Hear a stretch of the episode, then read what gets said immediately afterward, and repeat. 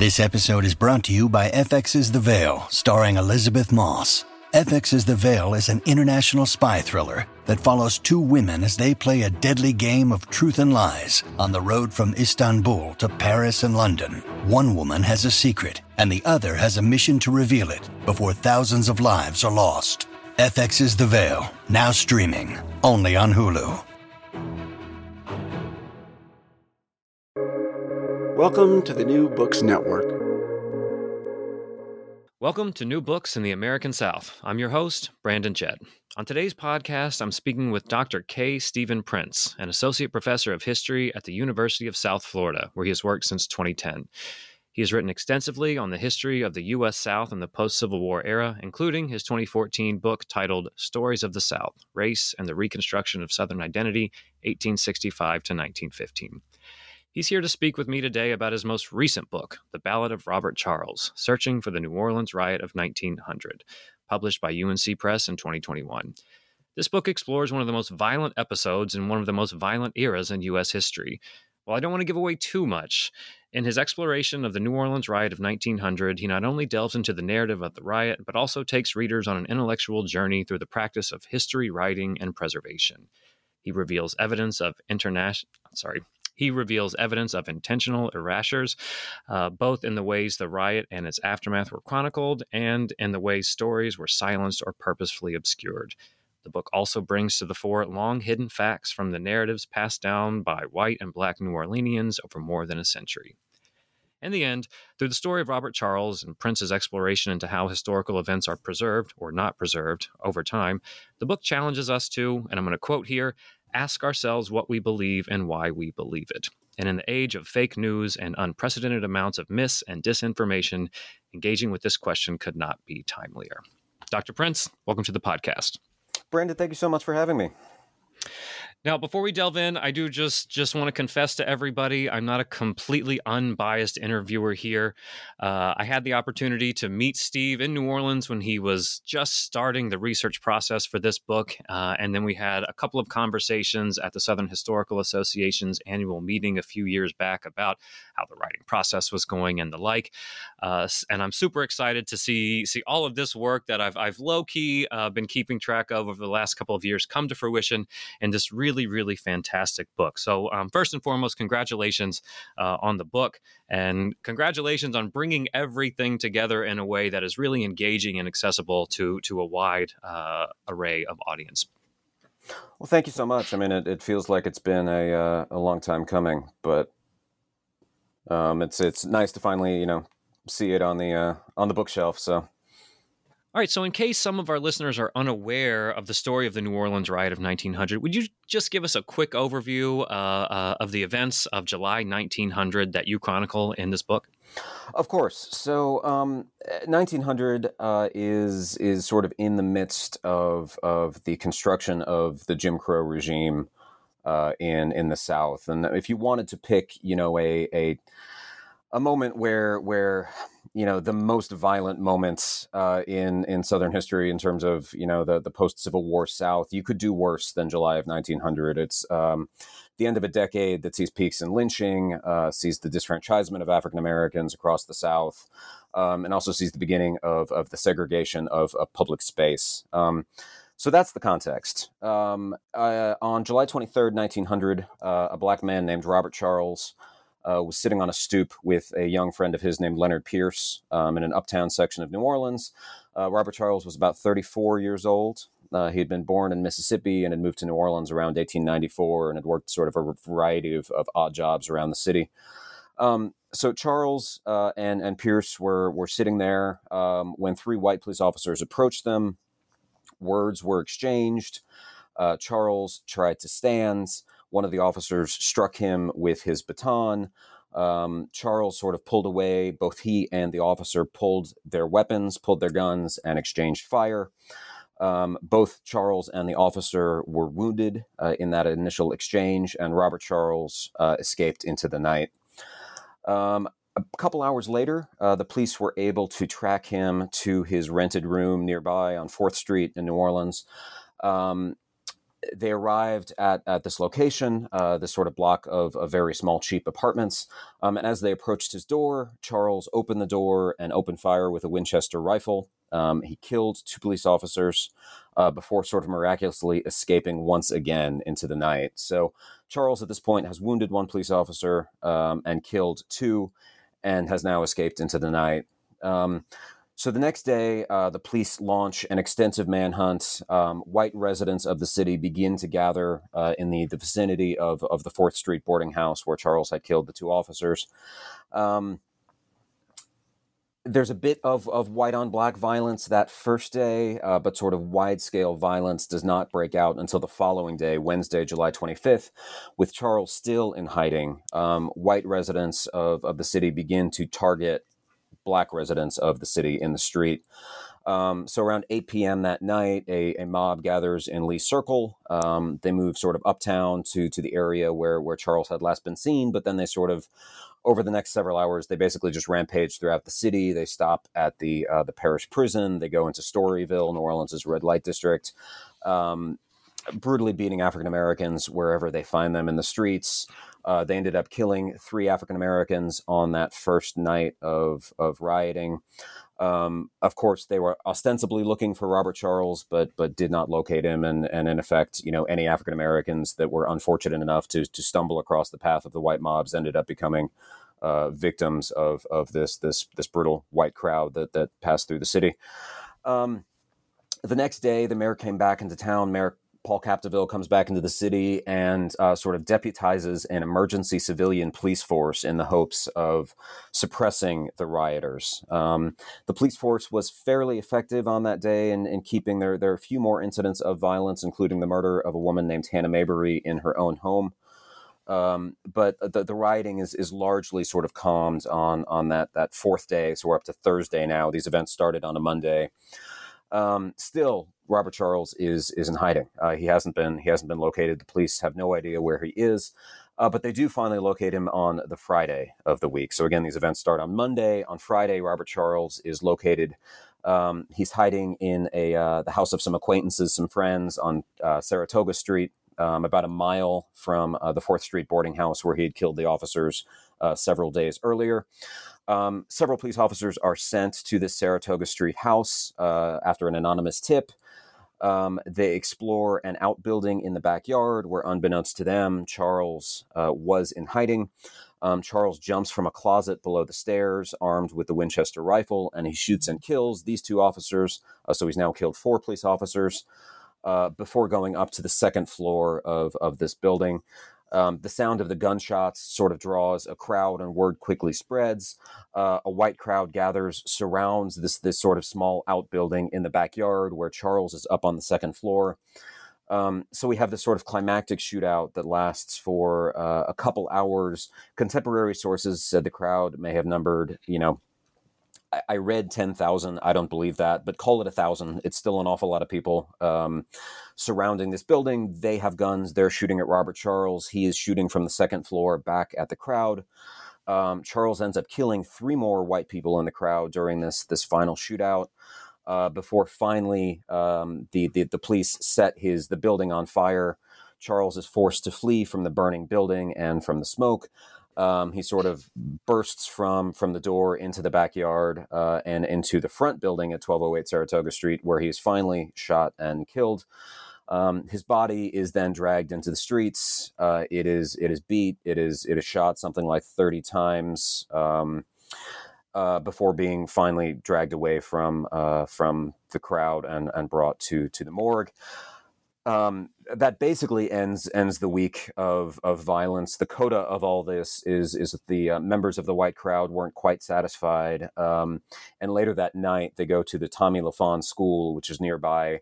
Uh, this was the the primary uh, school for for African Americans, um, high school effectively for African Americans in the city of New Orleans. Uh, they burn it to the ground um, in one last, you know, fit of of racial anger, racial animosity. They burn the school. Um, all in all, uh, the white mobs are estimated. Um, according to contemporary sources, the white mobs killed uh, six African Americans, seven if we include Robert Charles.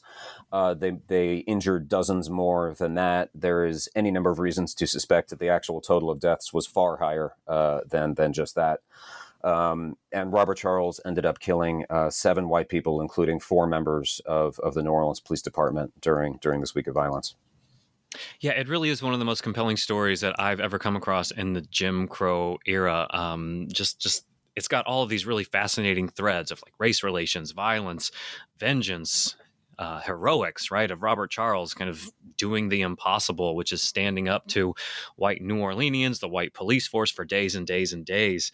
But you know, as historians, we can't just pick the most interesting story to tell. We also have to have a larger contribution that we're making to the field. And, and in fact, you're not the first historian, as you know, to look at the story of Robert Charles and the riot of 1900 in New Orleans. So I'd like to just give you the opportunity to explain your mindset, right? You're like sitting in your office, you're trying to figure out where you're headed next after your first book is published. What made you think that that we needed a fresh look um, at at the narrative of Robert Charles and and the events in New Orleans in July of 1900?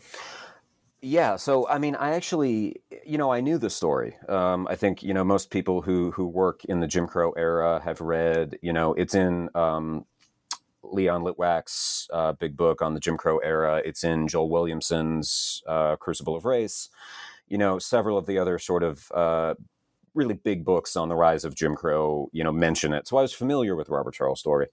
Um, and actually, uh, Ida B. Wells, uh, Ida B. Wells Barnett, the famous anti-lynching activist, has a pamphlet that she wrote about about the Robert Charles affair uh, called "Mob Rule in New Orleans" that she published in um, late 1900.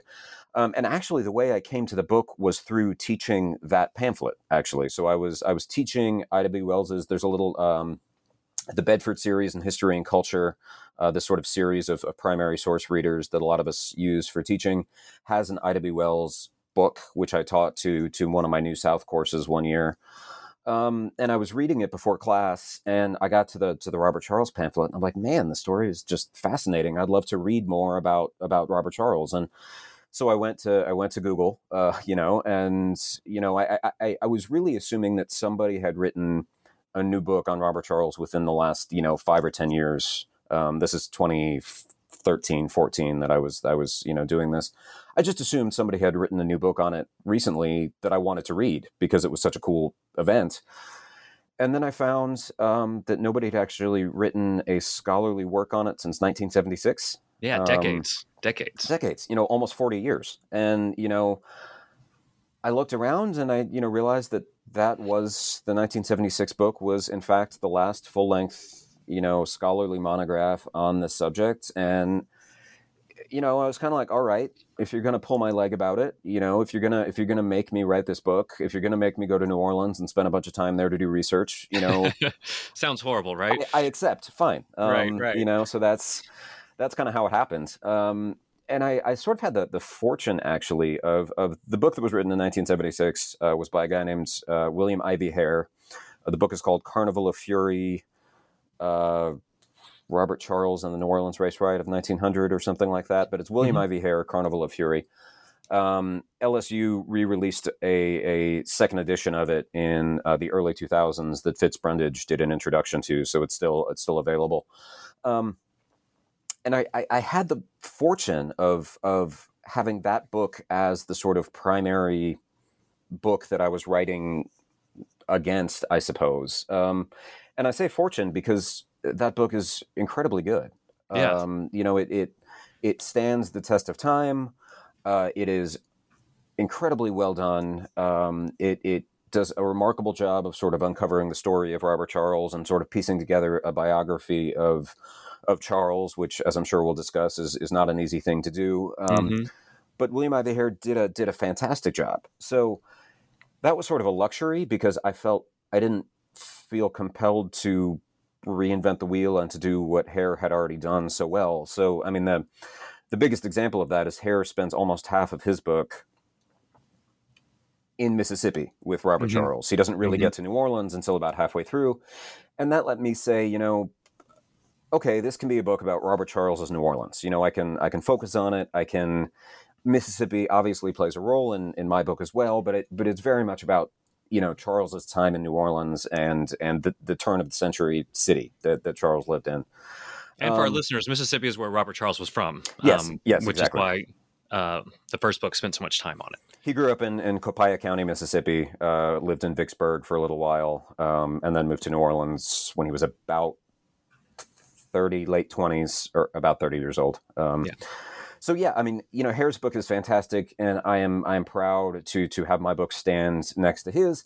Um, but I did feel that there were things that I could do that were different. Um, one of them is is the whole sort of aftermath and, and memory angle, which is something that Hair just doesn't really get into at all. His book really mm-hmm. ends with Robert Charles's death uh, in late July 1900. There's a you know a few pages about about some of the trials that took place afterwards, but um, my book, on the other hand, has basically two full chapters that occur after Charles's death, and it is really as much about the sort of um, the myth and memory of this event and the way to, that it was remembered and forgotten and reworked and reimagined in you know the immediate aftermath and then the longer term um, aftermath of of the event. So you know, I felt free to to there was more more to say i thought yeah. than what Hair did. And you know it was it, it was really a nice sweet spot for me of of having a, a, really solid book that i i could honestly say i respect this book and this book stands but also feeling like there were other things that that could be done uh, as well. Um, i should also point out that there's another book on uh, the robert charles event that came out last year as well. Um, a guy named andrew baker wrote a book that is called uh, to poison a nation um, so check out that one as well and you know i had some contact with Baker, and we were sort of you know back and forth about it. Um, but we decided not to read each other's work ahead of time, okay. so neither of us had any idea what the other one was going to say, and so you know that, that that was a really fascinating thing too. In My book, yeah, as you're maybe, rushing to get it to your publisher before the other one. Uh, we were, yeah. Look, it was not it was not a race, a friendly but competition. It was a friendly competition, exactly. And you know, but mine came out a couple months before his. Not that it was a race. Um, but then to actually read his was was totally fascinating you know a couple months a couple months later and to actually see somebody else who had been doing a lot of the same work and and you know where he ended up with the story um, was was a really interesting thing to do from my perspective well, not to talk about someone else's book while we're supposed to be here talking about your book, but what did you think some of the major differences were between what you came up with and and what he published? I have not read his book. Uh, so it, his is it's a great book. Um, you know, I'm honored to have mine stand next to his as well. Um, he and I think he would he would sort of say that this was his intention. Uh, I think wrote a, a sort of a, a, sort of closer to the ground narrative of of the event. Um, my book ends up asking, as you as you said in the opening, kind of a lot of questions about, um, for better or for worse, it asks a lot of questions about about the writing of history and forgetting and how do we know what we know and other sorts of questions that um, I think Baker's book sort of, you know, it, it's a it's a trade press book and it it, it sort of it's more comfortable just telling the story, um, you know, from from beginning to end. He does he does some really interesting stuff at the end. Um, tying in Mark Essex, who was the New Orleans sniper of 1973, I mm-hmm. believe. Mm-hmm. Um, a, a, black nationalist who, who killed several people from the Howard Johnsons in downtown New Orleans uh, in in the early 70s. And one of the really cool things that, that Baker does at the end of his book is sort of, you know, reading Charles and Essex against one another in, in really mm-hmm. interesting ways. Um, Essex shows up briefly in mine, but but not to quite the extent that he does in, in Baker's book. So we don't get any second book about Robert Charles for half a century, and then all of a sudden in the 2010s we have two come out relatively uh, close to each other. What do you think it is about this moment that has people looking back at Robert Charles? You know, I the I can honestly say that it, that okay. So I mean, the contemporary resonances are quite apparent, I think, sure, to pretty much sure. anybody uh, to whom I tell the story or, or anybody who has heard me give a talk or, or whatever. But I mean, um, to be fair, you started this project, right, like 10, 12 years ago, um, when perhaps the, the conversations around race and policing weren't as robust as they have been over the last two or three years. So, I mean, like, what do you think it is about this this moment that that maybe preceded, you know, George Floyd uh, that that that is drawing attention back to Robert Charles. Yeah, I mean, it definitely it preceded uh, George Floyd, but you know, I mean, um, the violence in, in, Ferguson, Missouri was, you know, it wasn't quite ten or twelve years. I mean, I started it in uh, 2014 or 15, so you know that was okay. You know, that was sort of in the ether at that moment. Um, the first wave, if you will, of of sort of uh, discussion of of police violence. the first wave in the the 2000 teens of discussion right, of police right, violence sure, against sure. Um, African Americans. Um, so that was definitely that was in the ether uh, at that moment as well. Um, you know, I can't say that I, I, I was reading the newspaper and decided to re-examine the Robert Charles story, but you know, I was certainly aware of of the significance of the story of this black man who did you know uh, stand up against against police violence in in an earlier time period you know, so I, I, was very much aware of of the the relevance and the and the resonance. And um, one of the archivists with whom I worked pretty closely in, in New Orleans said that the book was uh, devastatingly relevant. Um, yeah. And yeah. you know, he said it better than I could. So you know, I've been I've been quoting him ever since, just because I, I, I feel like that's that's that's kind of a true statement. So, you know, I think I think it's it's not unrelated to the fact of um, you know, to to Michael Brown and and Ferguson and Eric Garner and George Floyd and and um, those events that, that that a couple of us I think decided to take it up and you know I, I encourage people to read the book with with more contemporary events in mind because I think it's you know though it is still clearly a historical work I, I'd like to think that it does invite people to make those those connections as well. Oh, absolutely. Absolutely. You know, in the book, you do this really interesting thing. When I first cracked it open, uh, and I'm assuming anybody who reads it has a similar reaction, um, you're done talking about the narrative of the riot by page 27. Before you even get into chapter one, the riot is over. Um, Robert Charles has been killed.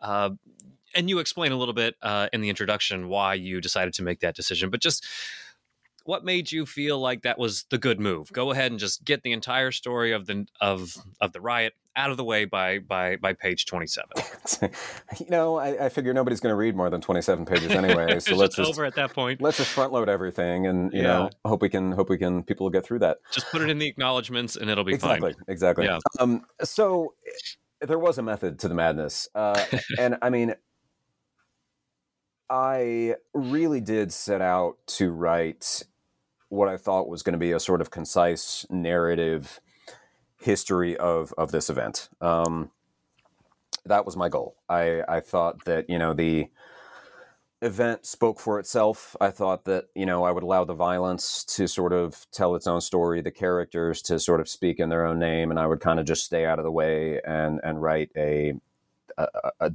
a, narrative of this remarkable event of Jim Crow era racial violence. Um, so that was the goal when I went to New Orleans uh, to do research on this project for the first time in 2014. Um, I relatively quickly ran into some source issues, you know, um, and some of this is just stuff that all historians deal with to one degree or another, and you know, frustrations. But but but what are you going to do? So there were four daily newspapers in New Orleans in 1900. William Ivy Hair in 1976 quoted from all four of them. I could not for the life of me find the daily item. Did not exist at any of the archives in the city. Um, asked around, asked all the archivists, you know, all sorts of searching, couldn't find it. I finally figured out, you know, after several months of of being there, that I think the only copies probably got lost in Katrina flooding. Is is my guess. Um, but you know, okay, that's a frustration. One of the four daily newspapers doesn't exist. Um, the uh, the the police you may have used this uh, these these sources in your own work the uh, the homicide reports. Uh, the the New Orleans Police Department created extraordinarily detailed homicide reports which are a fantastic source except they don't exist for 1900 they exist for 1899 and for 1901 but not for for 1900 um, and you know the list goes on and on so just this is this is annoying, but uh, you know all historians have to deal with with sort of source based issues in, in this way. But as I as I worked more and more in the sources, and as I thought about what was at stake in this project, a, a sort of this nagging doubt kind of got louder and louder and became um, more and more significant. And this was the fact that Robert Charles is never allowed to speak. In he is he is almost entirely absent in the historical record. Um, he were it not for this moment of of extraordinary racial violence, uh, the sort of riot that ended up bearing his name, we probably would know would know nothing about him. He's a sort of nameless, faceless African American laborer um, of of the sort that you know there were there were thousands in in back of town, uptown New Orleans, uh, just like Robert Charles in this period.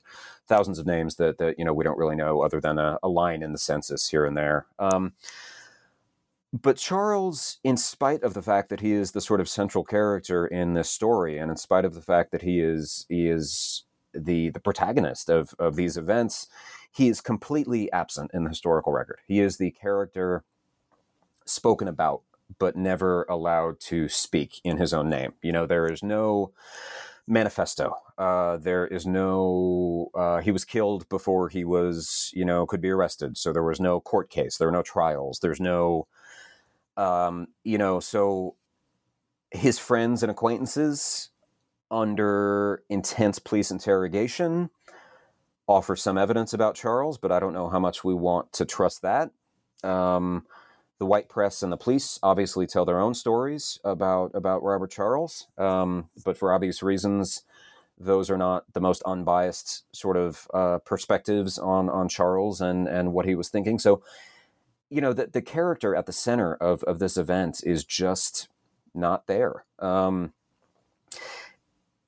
and you know, how do we how do we tell a story lacking the perspective of its central character? You know, is it is it moral for for a historian to do that to to to try to tell this story without without the perspective of of, of Charles and you know I, I, struggled with this for a good long time um, and and Brandon I think you and I talked about this when I was in the midst of my you know like existential crisis about how how to write this book. I didn't book. want to call it that but yeah it seemed like know, it. it, it I struggled with it for a long time like how do I how do I tell the story um, and then finally eventually I just decided you know what I'm just going to foreground it I'm going to rather than pretending that these silences don't exist, I'm actually going to let my reader in on the secrets, and I'm gonna I'm gonna be as transparent as I possibly can throughout the entire book about what I know and what I don't know. Um, and and you know see where it goes. And i mean this this ends up extending beyond robert charles. So charles spent uh, most of his time in new orleans in a section of town that I refer to as the back of town. Um, today it's known as Central City, uh, but in, in 1900, the vast majority of the landmass of present day New Orleans was was swamps. Um, the city started a, a large drainage project um, in 1899 into the first years of, of the 20th century. Um, so Charles lived sort of right on the edge of the swamp um, as did you know many African American migrants to the city uh, who came from Mississippi, who came from the rural parishes of Louisiana, looking for work. Um, and you know these laborers, uh, there were also a, a, significant number of white immigrants who lived in uh, these parts of the city, the, the, back of town sections of the city, the sort of the last blocks that were sort of built, you know, before the swamp, effectively. Um, and this is a part of the city that was systematically ignored by by the government. Uh, it was hardly ever, you know, discussed in um, in the newspapers. It was sort of out of sight, out of mind, um, particularly where the black residents of the back of town were were concerned. And this suited the agenda of the sort of the white city fathers just fine. Um, they desperately needed these laborers, laborers like Robert Charles, to do the work that was going to keep the city of New Orleans running. Um, you know, somebody needed to work in the factories, somebody needed to work on the docks, uh, somebody needed to, you know, uh, lay the streets and lay the drainage pipes and and the sort of thing. But by sort of systematically ignoring and just sort of uh, silencing a whole section of the city and a whole population, it sort of excused uh, the city from providing much of anything in the way of support or infrastructure or or anything to to the the residents of of this back of town section of the city. So, you know, I mean, the silences go deeper than than Robert Charles. You know, it, it was an entire section of the town and an entire uh, set of people who really are all but absent in the historical record. Um, and then when we look at, at, at questions of, of memory, we see again after the fact the ways that uh, I argue, at least, that that the Robert Charles affair, the Robert Charles riot, the 1900 riot is is sort of I would say quite intentionally forgotten among white residents of, of New Orleans. Um, you know, maybe we can talk about the reasons for that, but you know, it does not make a mark in in the the, the public memory of the city. And, and New Orleans, I, I, say this with with all the respect and love in the world, but New Orleans is a city obsessed with its own history. You know, I mean, that is what arguably makes New Orleans New Orleans but not the Robert Charles riot, at least among white residents for for most of the 20th century. And so, you know, what started as just the sort of nagging doubt about can I tell Robert Charles's story given this evidentiary absence, given these silences, ended up actually becoming sort of the theme that ties it all together. Um, and I mean, the subtitle of the book is "Searching for the New Orleans Riot of 1900," and that was um, something I suggested to the press, and they were they were good with it and and went with it. Um, and you know i like that it's that it's active right? It's searching for you know i wanted something that suggested that this is this is a process that you know i as a historian but to a certain extent the readers as well are searching for this riot still. It's an unfinished project and you know the book is not the final word on it at all. Um, and so i tried to maintain that sort of transparency in terms of, of sources and silences um, throughout the book as best i could you know without i didn't want to get you can get annoying about it and you know the the maybes and the perhapses get get can be overbearing sometimes so I, I tried to be cognizant of that as well but you know trying to to just be clear to the reader about what i knew and what i didn't and where i was making educated guesses and and what what's fundamentally unknowable uh, you know from from our perspective. So given all that it made sense to sort of just start with the story, right? And you know, I can tell you the story. I can give you the baseline thumbnail sketch of the events of July 23rd to July 27th, 1900. That's easy enough. Um, but dig a little deeper, and it gets a little harder. Um, and so that's what that's what the rest of the book does. You know, pages what at 28 to uh, to 100 and whatever whatever 197 or whatever it is. Yeah, I think you do a really nice job of, of, actually kind of trying oh. to place Robert Charles. You know, as you said, we don't know much about him in particular, but but you tried to place him in the context of the world within which he lived, and I think you did a really nice job of of kind of admitting what what you and and everybody else will really have a hard time figuring out about him, but what we can can connect from from what we know about what was going on in New Orleans at the time, what was going on in Mississippi, some of the the small artifacts that were found in his room uh, to kind of piece together a little bit about who he was, but as you said, there's there's no real smoking gun, and and that's one of the frustrating things uh, about about the story of Robert Charles. But you also brought up a couple uh, of other really fascinating points in your explanation as to why you front loaded the story, and this is one of my favorite parts of the book. Actually, is that you take this very specific event, right? And as you said, it could have just been like let's just go through these events in in one week in July in 1900 in New Orleans. Uh, and it would be a great book. It would be a compelling narrative, and people would be drawn to it, especially given the context within which it is coming out, right? Um, but you really challenge people to think about this as something more than just um, a story about white violence um, and black reactions and resistance to white violence. Uh, and you have this really fantastic quote that I'm just going to throw out there. Uh, you say early in the book that the urban space of New Orleans was not merely the setting for the 1900 riot, it was the prize to be claimed. And I thought that was a really uh, fantastic point to bring out. And I think it speaks to not only what was going on in 1900, but as you suggested, after 1900, well into the 20th century, as the story of Robert Charles kind of falls by the wayside, uh, and other stories about the history of New Orleans are literally put up on pedestals. Uh, and so I was hoping you could elaborate a little bit uh, on what you believe some of the underlying causes were for this eruption of violence, above and beyond, you know, Robert Charles kills and shoots at white people, and that that uh, evokes this violent response. Because you seem to suggest there's something more going on here. Yeah, definitely. I, I absolutely think there is and eh, you know, it, it's once you start sort of looking for the silences, they're hard to they're hard to miss, right? And and you wouldn't think that a mob of of thousands of angry white vigilantes would be silent, right? In in any sort of way. These are these are people who are taking to the streets with their guns. They're screaming. They're breaking glass. They're they're shooting guns. Um, But in terms of the actual, you know, agenda of those people in the street, especially on the night of July 25th, the Wednesday, which was was the worst night of of the violence, I wasn't really satisfied with with any of of the uh, explanations that were offered in the contemporary sources in the newspapers. What the police said. Um, you know, the contemporary sources tend to rely on either you know they were young and drunk, um, or they were searching for for Robert Charles. Um,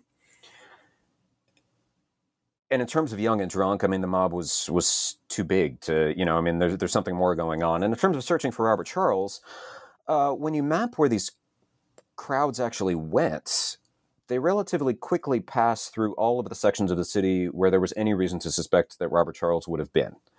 And they move to other places, and they go to the parish prison, and they go downtown to the business district, and they go, as I said, to Storyville, the red light district, and um, there's rioting uh, in the French Quarter and on you know that the uh, downriver from the French Quarter. You know we're we're we're several miles from where Robert Charles conceivably would have been at, at that point in time. So, you know, I got to thinking, what are these people doing? Like, what are they? What are these white rioters?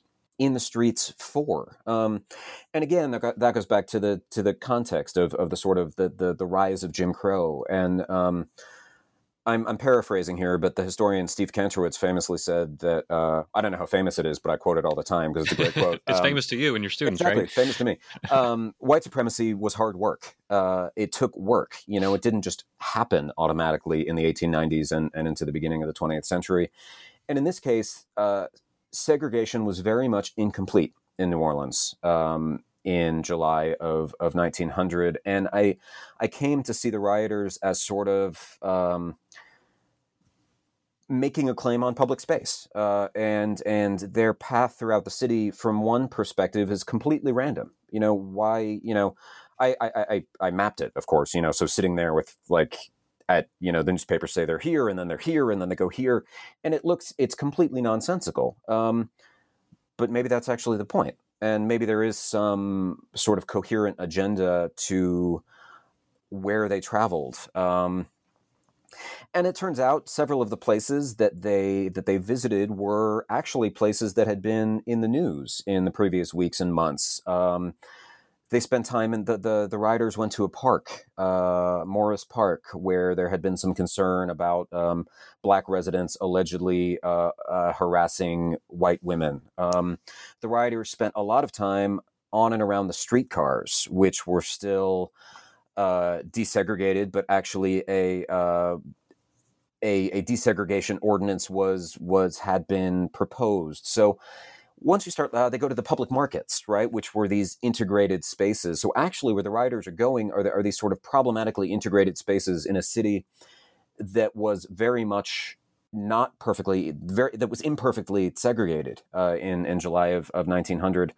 Um, so you know, I, I, came to sort of believe that there there actually was a sort of logic there, uh, where where these mobs were going, and actually to simply say, oh, they were searching for Robert Charles, or oh, they were just out to kill African Americans, was kind of to miss the the politics of it and and what what the rioters were actually doing, and they were actually making a claim on on the city, quite literally on on the public spaces of the city. Um, and it actually goes even deeper than that because. Uh, when the mayor comes back into town and deputizes this emergency civilian police force, this is very much a sort of uh, elite militia. It, you might call it a silk stocking militia. It is the sort of middling and upper class professionals who who come out to join this volunteer police force uh, to rid the city streets of the rioters who have been out for for the previous two days. And then you have a sort of different sort of claim on the public space where the sort of uh, you know the rising political and industrial elite of new orleans is is making their own claim on the public space and in their own way um, trying to sort of clear the streets of of the the white vigilantes who are causing the city to look bad in in the national press and so you actually have a sort of multi-layered um, struggle for New Orleans, quite literally, for you know the the city streets on a on a block by block, square by square, house by house, even sort of um, sort of level. So, Yeah, you've got these these competing interest groups. You kind of break it down into these these kind of race relations kind of issues, but also related to class and the the perception uh, of how New Orleans is being viewed. And I thought one of the really important points you brought up in the book too is right that you, have got this mob of thousands of people. Uh, but even that that mob with with thousands of people in it is somewhat silenced in that like who who were all of these individuals um, it's easy to say and then the mob did this but but as you point out that is thousands of people making decisions on their own to go do these things why were they there what were their goals um, and I think that was a really fascinating point. We know there were thousands of people there, but we don't know really who they were in many respects. And that's just one of those frustrating things uh, that's kind of omitted from from the historical record in a way that that is kind of maybe not apparent at first, right? Exactly. You know there was a mob there, but who were these people? We end up with you know something like uh, 14 names, I think it is. There are 14, right. 14 white people arrested for um, mob-related crimes, for several for murder, uh, as well as you know unlawful assembly and, and various charges like that. Um, there are uh, several African Americans. Uh, I think it's ten or twelve uh, arrested for aiding and abetting Robert Charles, um, and and one of the great. I don't know what the word is, but uh, no one is convicted of. Yeah, I think that was really telling, right? No one's convicted in all of this mob-related uh, events or of, of, of, any crimes related to to the events of uh, of July 1900. Actually, that's not quite true. There's one man who is uh, convicted of, of, perjury for for lying under oath. But in terms of of acts of violence committed in in late July 1900 uh, no one is actually convicted of of these crimes. But so we do get we get the 14 names, right? We get you know 14 white rioters, um, none of whom are are convicted of these crimes. Um, but that gives us a little something, and you know, so you, you, you go from there and and do what you can to sort of recreate the the, the logic and the the worldview and the politics of of of that crowd. And you know, I guess I should say at this point that. I'm obviously not the first historian to deal with issues of silence, right? I mean, this is, you know, I teach Michel-Rolph Trouillot's Silencing the Past, you know, at least once a year in in my graduate seminars, and there are any number of, of great books that do this. So I'm I'm by no means claiming to to you know have I discovered historical silences. Nobody realized that you know uh, that's not really the point. Um, the point is that that for me, silence actually became part of the story. Right? It becomes it's it's part of the way that this riot before and after the way that this, this event functions and the part of its lasting significance. So, I mean, silence almost becomes a character, right? And it, you know, yeah, and it's Robert Charles is is is silenced, and the back of town residents, uh, the residents of, of this part of the city, are, are silenced, and memories are silenced, and you know, even the white mob in its own very loud, very public sort of way is, you know, their perspective is is silenced or or at least obscured. So you know, I think we need to, or I tried to spend time sort of uh, excavating those motivations as well. Yeah, absolutely. I think you did a really nice job kind of giving the reader a look into your own thought process um, as you're kind of going through the archives and thinking through what this means. And as you suggested at the beginning, um, almost half of your book actually occurs after everything is over. Um, and so i was hoping we could we could kind of go into two different paths here. One uh, how do new orleanians present the riot after it is over? So kind of this immediate aftermath and then as you suggested a city that is in love with its own history and celebrates it um, what happens to the story of Robert Charles throughout the 20th century? What do New Orleanians do with it? What do what does the national audience do with this story that that seemingly captivated the nation uh, for for a week in in July 1900? Uh, yeah. So I mean the the sort of hook here, uh, the way that the way the book begins. Um, is an interview that was done. Uh, Alan Lomax, the folklorist, uh, did an interview with Jelly Roll Morton, the uh, the famous New Orleans jazz pianist, in 1938. Uh, 38, I think it is. Um, and in the course of this long series of, of interviews, uh, Morton was a child in New Orleans at the time of the Robert Charles riot in 1900. Um, but in the course of this long interview, he talks about Robert Charles and the events of July 1900. Um, and I, I, can't quote this verbatim. Um, but Morton says something to the effect of there used to be a song about Robert Charles, and I used to play that song, but it was squashed by the police department due to the fact that it was a trouble breeder. And so I uh, I decided to forget that song in order to make my way in the world and to get along with folks, right? So there was a song, and I used to know it, but I decided to forget it and that I did, um, which is just this remarkable opening, right? So, I mean, that of course is the way the book opens because how could you not open with that? You know, it's a, it's the it's a, a song that's too dangerous to sing, a story that is that is you know too controversial to tell, right? Um, so that you know morton's morton sort of provides the the the opening here um, and on the one hand you know if we take morton at his word he sort of encourages us to look into this process of forgetting, you know, the way that people forgot Robert Charles.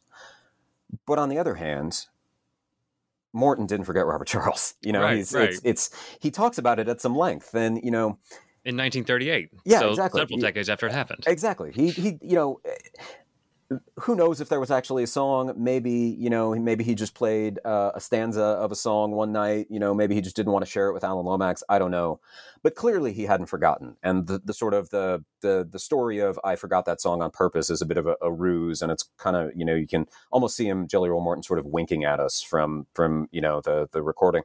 Um, so you know, I, I I sort of I started from there. Um, and you know the so I guess there, there are really two paths. Um, the the first is in the immediate aftermath of the violence. Um, white New Orleanians seemed eager to remember and and commemorate it, and and there are several ways um, uh, in which they they seem to do that. So. Um, funds are set up for the victims, the the families of of the police victims of Robert Charles. Um, nobody gives any money to the African American victims of the white mobs, but funds are set up for for the the, the widows and children of of the slain police officers. Um, there's several big uh, events, benefits that are held. Um, the mayor prints uh, or has commissioned. Uh, special badges for the members of the citizen police who who came out to to put the rioting down, and so there's a sense that this is a really important event that people want to to involve themselves with and and be connected to. Um, but then it fades. Um, and nothing comes of the trials in in uh, later 1900 and into early 1901, and then there's no sort of first anniversary commemoration, and and relatively quickly, um, the white residents of New Orleans just seem to stop talking about Robert Charles and, and the 1900 riot, and you know maybe that's not surprising um, once we we've, once we sort of step back and think about what occurred here. You know, I mean, this is not a story that that made the city look particularly good. Um, Mhm. And it's in the context of the city trying really hard to make itself look really, really good. Exactly, exactly. That's I mean, New Orleans was a sort of uh, a very much a striving uh, kind of second tier city in in the late 19th century, trying to sort of make a name for itself uh, largely through tourism, which is you know a process that obviously continues into to the 20th century and beyond. But so you know, this is kind of a black eye. You know, I mean, not only uh, is you know are black residents of the city angry enough to to you know kill white police officers, but white residents of the city killing black people in the streets. You know, it's it's not a very good look. Um, so you can sort of understand why why white residents of the city wouldn't be eager to tell the story, but on the other hand, the sort of the, the tourist industry that grows up in in the 20th century talks about an awful lot of of sort of uh, sordid stuff, right? So I mean the interestingly, the 1891 lynching of 11 Italians in New Orleans appears in all of the popular histories written in the mid 20th century, Lyle Saxon and Andre Cajun and people like that. Um, Storyville uh, and sort of sex work and legalized prostitution appears in in all of these histories, and um, the the story of uh, the the cruelty of Madame LaLaurie appears in the the you know infamous Creole uh, slaveholder who was who was allegedly uh, brutal to to her enslaved people.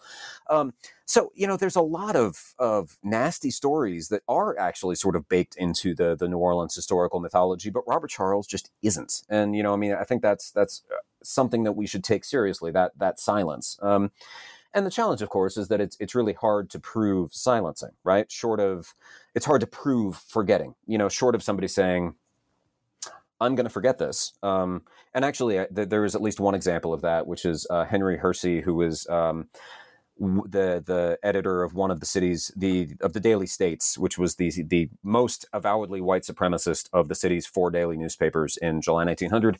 In early August 1900, uh, Henry Hearsey writes an editorial where basically he says. I'm not going to say anything more about Robert Charles and the events of of last month uh, because if I do, it's going to encourage copycats. It risks turning Robert Charles into, uh, he says, basically a, a black Richard the Lionhearted. Um, and I don't want to do that. So this is the last you will hear of those events in the Daily States. Um, so that's a that's a nice, you know, I am going to forget this moment. But other than that, it's it's very hard to prove forgetting. Um, but the silence, you know, I argue does become conspicuous, is basically, especially when you stop to consider all of the other things that white New Orleanians do talk about, right? Um, we didn't even mention the, the the White League coup of 1874, which is immortalized in in a, a monument that that stood until uh, just you know a couple years ago. So, you know, th- there are. I found it conspicuous. So that's that's one sort of thread. Uh, you know, Robert Charles being sort of written out of of the sort of official white narratives of the history of of the city. Um, but Black New Orleanians did not forget Robert Charles, and they very much kept the story alive. So that's the other sort of thread that I that I that I follow in the in the sort of last bit of the last part of the book. Um, several African Americans in the immediate aftermath of the violence, the immediate aftermath of 1900, invoke Robert Charles's name in the midst of altercations with police officers, uh, which is shocking, right? You know, I mean, to to to say I am the brother of Robert Charles, or I am a second Robert Charles, or Robert Charles was right, or or any of these things. Um, that's a that's a powerful political statement to be made in 1901 1902 1905 and it's it's not just once i mean it's it's you know a dozen or so times i found evidence of the sort of um, almost ceremonial evocation of Robert Charles in the midst of of altercations with with the New Orleans Police Department. Um, I just finished an article uh, which should appear in in the Journal of African American History in a year or so. It was just accepted recently, uh, which I co-wrote with a guy named John Bardes, who teaches at uh, LSU. Um, about a a black political, sorry, a black religious order uh, in New Orleans called the Council of God, uh, that in 1907 gets involved in a uh, an altercation and kills a white police officer. Um, so John and I co-wrote this article, um, but in one of their temples, the Council of God had a sort of a, a, a, sort of bit of a shrine to Robert Charles, actually. Like it's described as I didn't find this for the book. John actually found it and brought it to my attention later. I wish it were in the book. It's not. Um, but they had like a, a, preserved copy of one of the newspapers describing describing you know the shootout and Robert Charles's action in a sort of like some sort of case, like a displayed in a prominent place in, in their temple. So the story stays alive um, among certain segments of, of the black community, even in as some cases very visibly, right? This isn't just like people having quiet conversations behind closed doors. Oh, exactly. I mean, this is uh, you know, it's it's a it's a relatively small order, so I don't know how many folks would have actually seen that. But in terms of, of the membership of the Council of God, this is a, a thing that is is apparently treasured and, and prized and and uh, taken you know seriously. Um, so then, you know, fast forward a little bit, and you know, I had the advantage of uh, so Jelly Roll Morton was a clue, and I got to wondering, are there other jazz musicians who had things to say about Robert Charles? And it turns out there were. Um, and you know, the advantage of that I that I, I lucked into here um, is that many of the first generation of jazz men and, and jazz women in New Orleans were children around 1900. And so when interviews were done with these folks in the 1930s, 40s, 50s, 60s, um, many of them are preserved at the um, the Hogan Jazz Archive at Tulane. Um, the Historic New Orleans Collection has some interviews as well. But many of those interviews are with people who were children when the Robert Charles riot occurred. And so many of them this isn't what they set out to do, but many of them happened to talk about Robert Charles in one way or another. So that ended up being a really sort of valuable source. And, you know, as you suggested, this is really significant because we're talking, you know, Jelly Roll Morton is 1938, but we have interviews uh, in the 40s and 50s and 60s. And, you know, 60 years later, people are still talking about Robert Charles and still remembering the story. And, um, some of the published uh, memoirs of of the first generation of jazz musicians. So Sidney Bechet's uh, famous memoir "Treat It Gentle" talks about Robert Charles. Um, and you know, I mean, you have a sort of sizable body of these these jazz musicians who who do remember Robert Charles and and the events of July 1900, and who talk about it in in really interesting ways. And you know,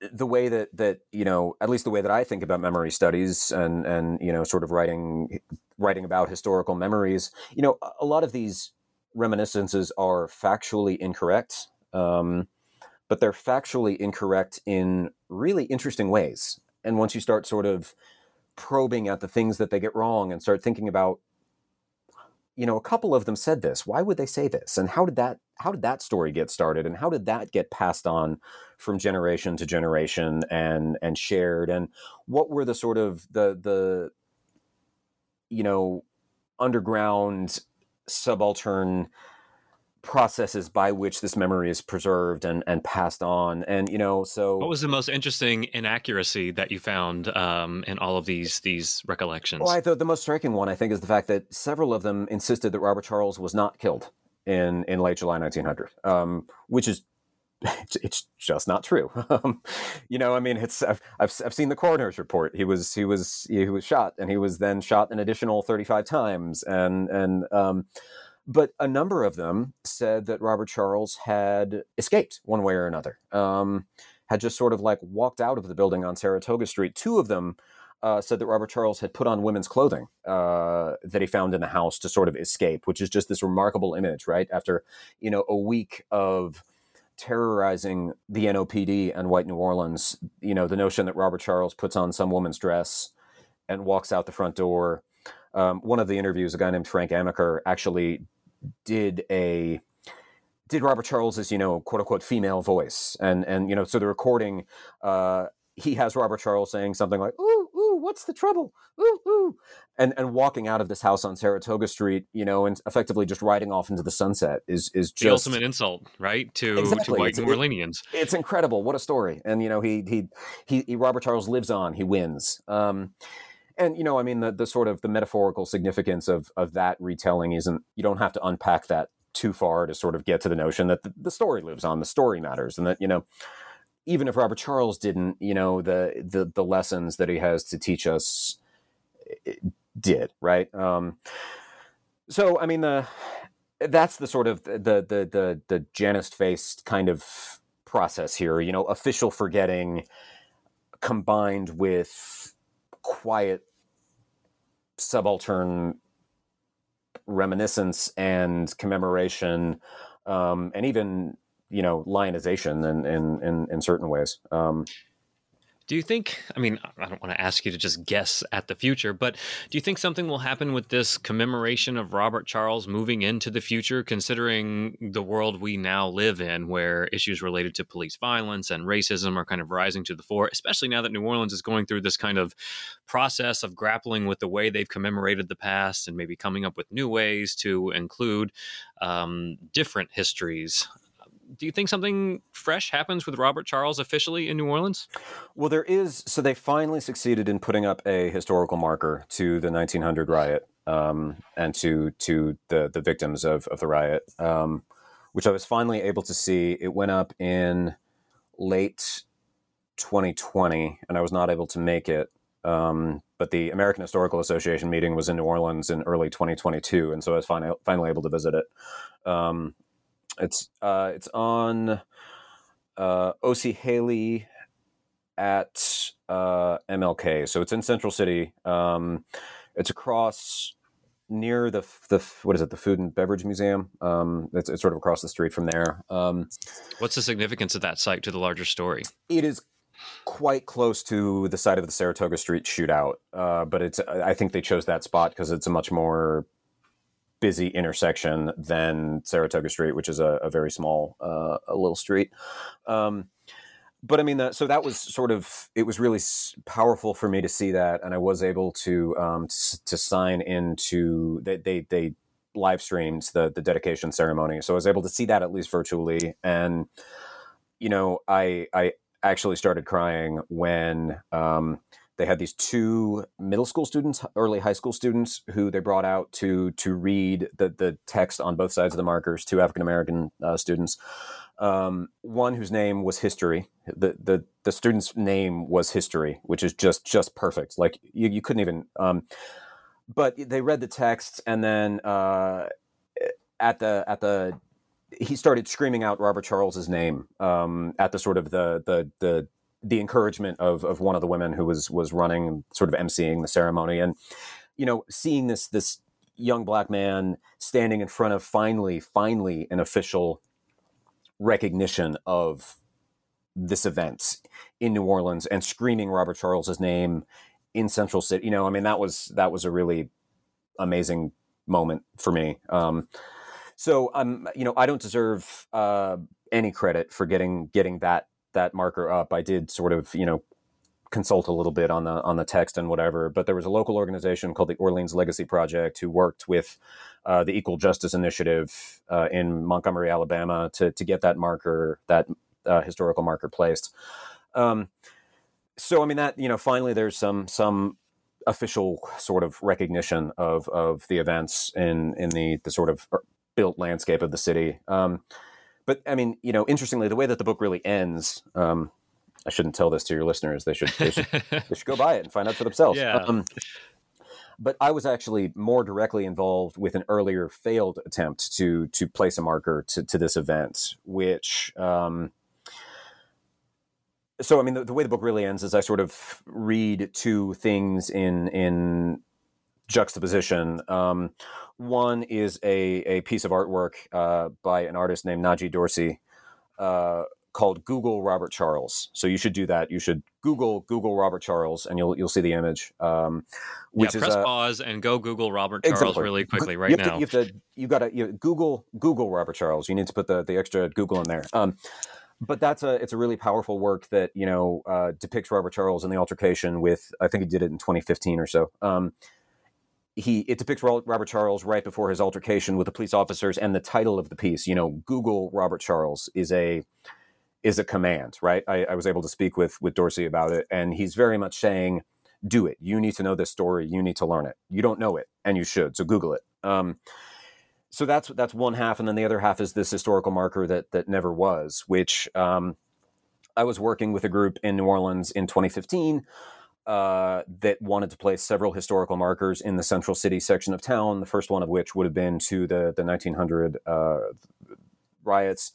Um, we got so far. I drafted some some marker text. I wrote a, a explanatory description. Uh, they took it to the city. And the city declined to move on the marker at that point in time, and it sort of just died on the vine.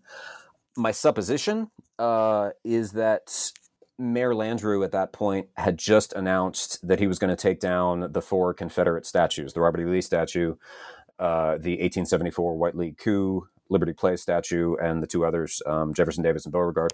Um, and actually, Landrieu announced that at a meeting designed to honor the organization that I was working with in 2015. But um, my sense, my hunch is that they, in the midst of of sort of gearing up for what ended up being a really sort of pitched battle about taking down these these Confederate, uh, you know, lost cause monuments, they just didn't necessarily want to go down the Robert Charles path. You know, the the story was still a little bit too hot at that moment, perhaps. And so, well, that know, was a super contentious moment too, right? They're doing absolutely. it in the middle of the night, like covering their faces. They've got bulletproof vests on and removing Robert E. Lee statue. Um, so you can imagine how tense that that moment was. And then all of a sudden, you throw in the story of Robert Charles, who kills uh, white like police perfect. officers, and do right, we want right. to do that? And so I don't have any confirmation on that, but I mean that's the that was, that was my sense at the time, um, and and so that was you know that attempt just didn't didn't go anywhere. Um, but so I mean, you know, the book sort of ends with that because a, a, you know a, a, song a song forgotten and a marker a historical marker that never was. You know, more of the same. The story forgotten, the story ignored, not commemorated just one more time. Um, but then the coda to this, the, the, the happy ending here is that it it, it there it, it, you know the marker is now there, and and thanks to the work of of the Orleans Legacy Project uh, and the Equal Justice Initiative, um, that's finally there, and and so what a know. nice way to end a tragic story. I guess you know it's it's at least it's recognized, and at least people yeah. can can you know at least it encourages them to to reflect on it. Um, Well, let me ask you this, uh, and and and this will be the last one. So, uh, you know, you wrote this really great book. It's it's it's a compelling story. You're kind of talking us through your historical processes and frustrations and how you grapple with the silences related to Robert Charles, the mob, you know, movement within a city. What do you want readers to take away from this book? Like if if if you had one wish and you said, I hope everybody who reads this gets this one thing right, what would that be? That's a great question. Um, so I mean, I guess you know, watch me, watch me be evasive and and turn my one wish into to you know three or four more um, wishes. More wishes. I wish for more wishes.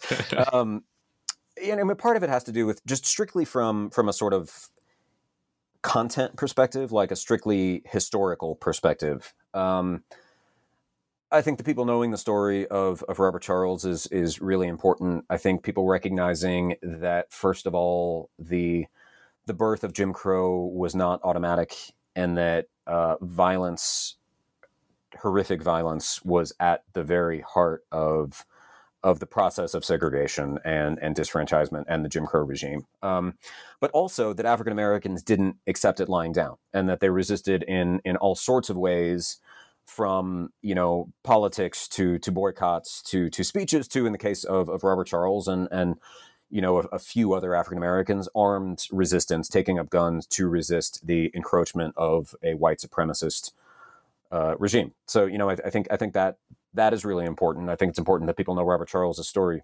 specifically, but also that they know